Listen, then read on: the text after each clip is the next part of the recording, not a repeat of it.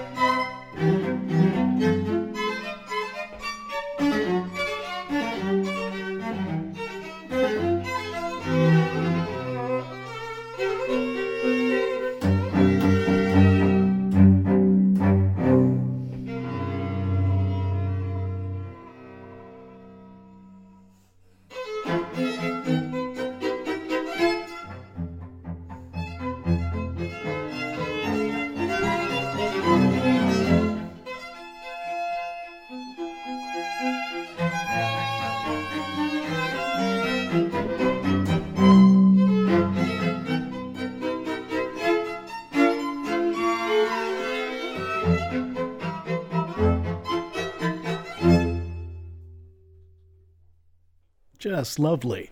And I can definitely hear some of that droll wit you were talking about in the minuet. That is the second movement, minuet, marked presto ma non troppo, and trio from Franz Joseph Haydn's String Quartet in F major, opus 77, number 2.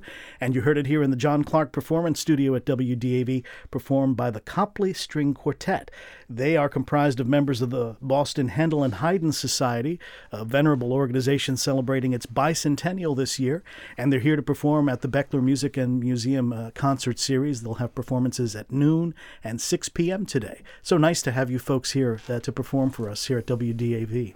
Uh, let me ask you to talk a little bit about this string quartet. You're part of a larger ensemble. So, how does this, this quartet work into uh, the work of the Handel and Haydn Society? Guy, can you talk about that? Well, uh, we all perform regularly with our orchestra at Handel Haydn Society, and we uh, play together in various ensembles, uh, some uh, pulled out of the orchestra for various occasions. One of the um, uh, uh, exciting things about an early music ensemble with a repertoire that goes from before the 1650s all the way up until Beethoven, Schubert, and Mendelssohn is that uh, you, uh, in, in, a regular subscription season, you will uh, encounter various uh, sizes of ensemble from trio sonatas, which involve two violins, a cello, and a harpsichord, to um, full oratorios, orchestras, and choruses. Uh, so pulling a string quartet out of this ensemble is in a, a, way a very natural progression of things. We happen to all be friends and know each other and have a, a love for this uh, repertoire. So coming together wasn't a, a, difficult choice, and we play with each other in other places, so we feel like we know each other, um, and it makes for a very uh, uh, nice working uh, environment for the four of us, I think. And this is, of course, uh, just the best repertoire ever. So uh, you know uh, it, it's just something we wanted to do and um, happy to be able to do it. Now, earlier when we were talking about how uh, your instruments might be different from some of the uh, instruments that listeners might be used to seeing in a contemporary orchestra, you talked about the strings. Now, one thing I have the benefit of noticing because I'm here in the studio with you is how you were holding your cello. Between my legs. yes, exactly. Usually it's on what, for lack of a better term, since I'm not a musician, I call a kickstand of sorts. you might as well. Yeah, it's an end pin. Um, and there's uh, there are various accounts of when end pins uh, were used. Uh, certainly, if you needed one, then you had one made, but they weren't standardized until the 20th century. It's a it's a standard uh, standard issue uh, piece of equipment on, on any modern cello. Uh, and it, the, the end pin does some wonderful things. It, it, stabilizes the instrument, it takes stress away from your legs, it helps uh, less of the body of the instrument is uh, uh in contact with your body, so there's more resonance in a, in a sense. Um, but uh, part of the reason we do all this is that you know, forgive me for being lofty for a second. I think we, we all can agree that the the highest calling for any musician is to try to communicate what he or she believes the intention of the composer was. And we think that um, at the moment of creation, you know, the composer had certain sounds in his or her ears, and uh, retrieving the the instruments as well as the performance practices that existed around the composer, in as much as we can ascertain what those are, has tremendous value for us. So I'm very happy to uh, mute my cello just a little bit if I know that this is how my cello was made in 1704. So it was alive when Bach was writing his suites and certainly when Haydn was writing his quartets. And so to know that the cellist that Haydn knew uh, played for him in this manner gives me uh, a sense of purpose and adds to to uh, what I how I formulate what I think his intention was beyond the text. And I think we can. And there are there are um, elements of the violins and viola here that are also uh, somewhat obscured by time that have, have changed. Uh, steel strings being one, the bows certainly are different, um, uh, and certain fittings that make it more comfortable to play, and we take away. Uh, and you know, you might very rightly wonder why, but we just feel some a, a, sense of closeness, of intimacy to the to the moment when the music was composed. Uh, beyond that, we do what every string quartet does, um, which is try to figure out what is this supposed to sound like and try to play well together and, and give you an enjoyable performance. So it's not a museum piece. Um, of course, we'll be playing in a museum today, so we're very happy to do that. But uh, we we try to make it alive by being ourselves. The only authentic thing you can do is be you but the instruments just bring you one step closer. And it's just a different. Um, a lot of people have commented on this music, uh, amazing string quartets that we all look up to that didn't use these instruments, um, that had something to say, and that's what we try to do except with this sound world that brings us closer to Haydn and Mozart. And speaking as a listener, I think you can really hear the new life that it breathes into these familiar pieces, hearing it performed uh, not only on instruments that are of the period, but also using the performance practices and, and the discipline that you've uh, developed for approaching this music. So, uh, I, as one listener, I definitely appreciate that. Let's uh, talk a little bit about the Mozart that you're going to be playing uh, next, and that's part of the program at the Bechtler Museum of Modern Art later today. We're going to hear the opening movement of the String Quartet in D major, uh, listing 575. The, this Mozart belongs to a group of three quartets that he wrote for uh, Frederick Wilhelm, who was king of Prussia and was a cellist.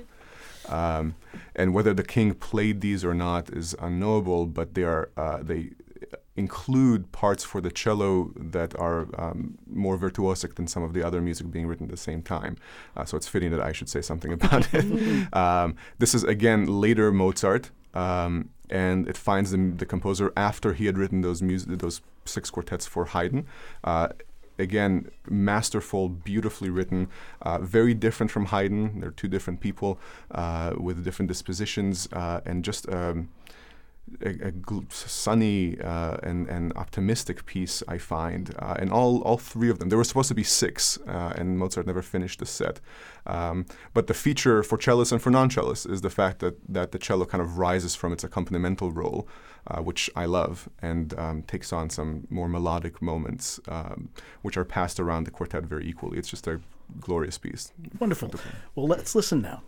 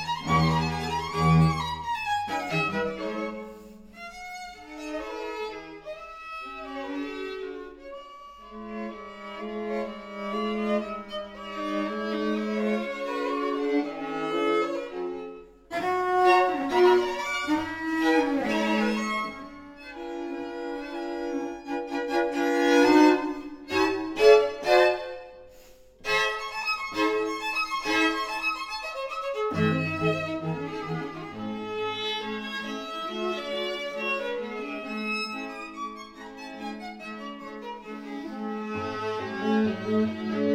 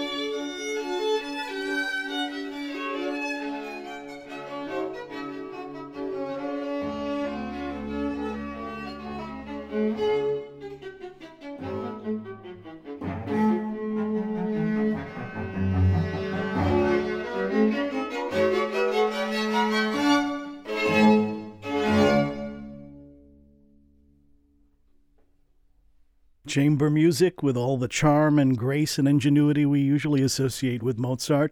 That's the opening movement of the string quartet in D major, Köchel listing 575. And you heard it played by the Copley String Quartet, uh, Susanna Ogata and Alicia Silverstein violins, Jenny Sterling viola, and cellist Guy Fishman. The Copley String Quartet, an ensemble comprised of members of the Boston Handel and Haydn Society. They'll be performing today at noon and 6 p.m. at the Bechtler Museum of Modern Art in Charlotte as part of the Music and Museum series. A wonderful way to enjoy some intimate chamber music in one of the galleries of the museum and then stick around and enjoy some of the artwork in the museum too. Thank you, everyone, for coming to the John Clark Performance Studio. It was really wonderful having you here today. Thank you for having us.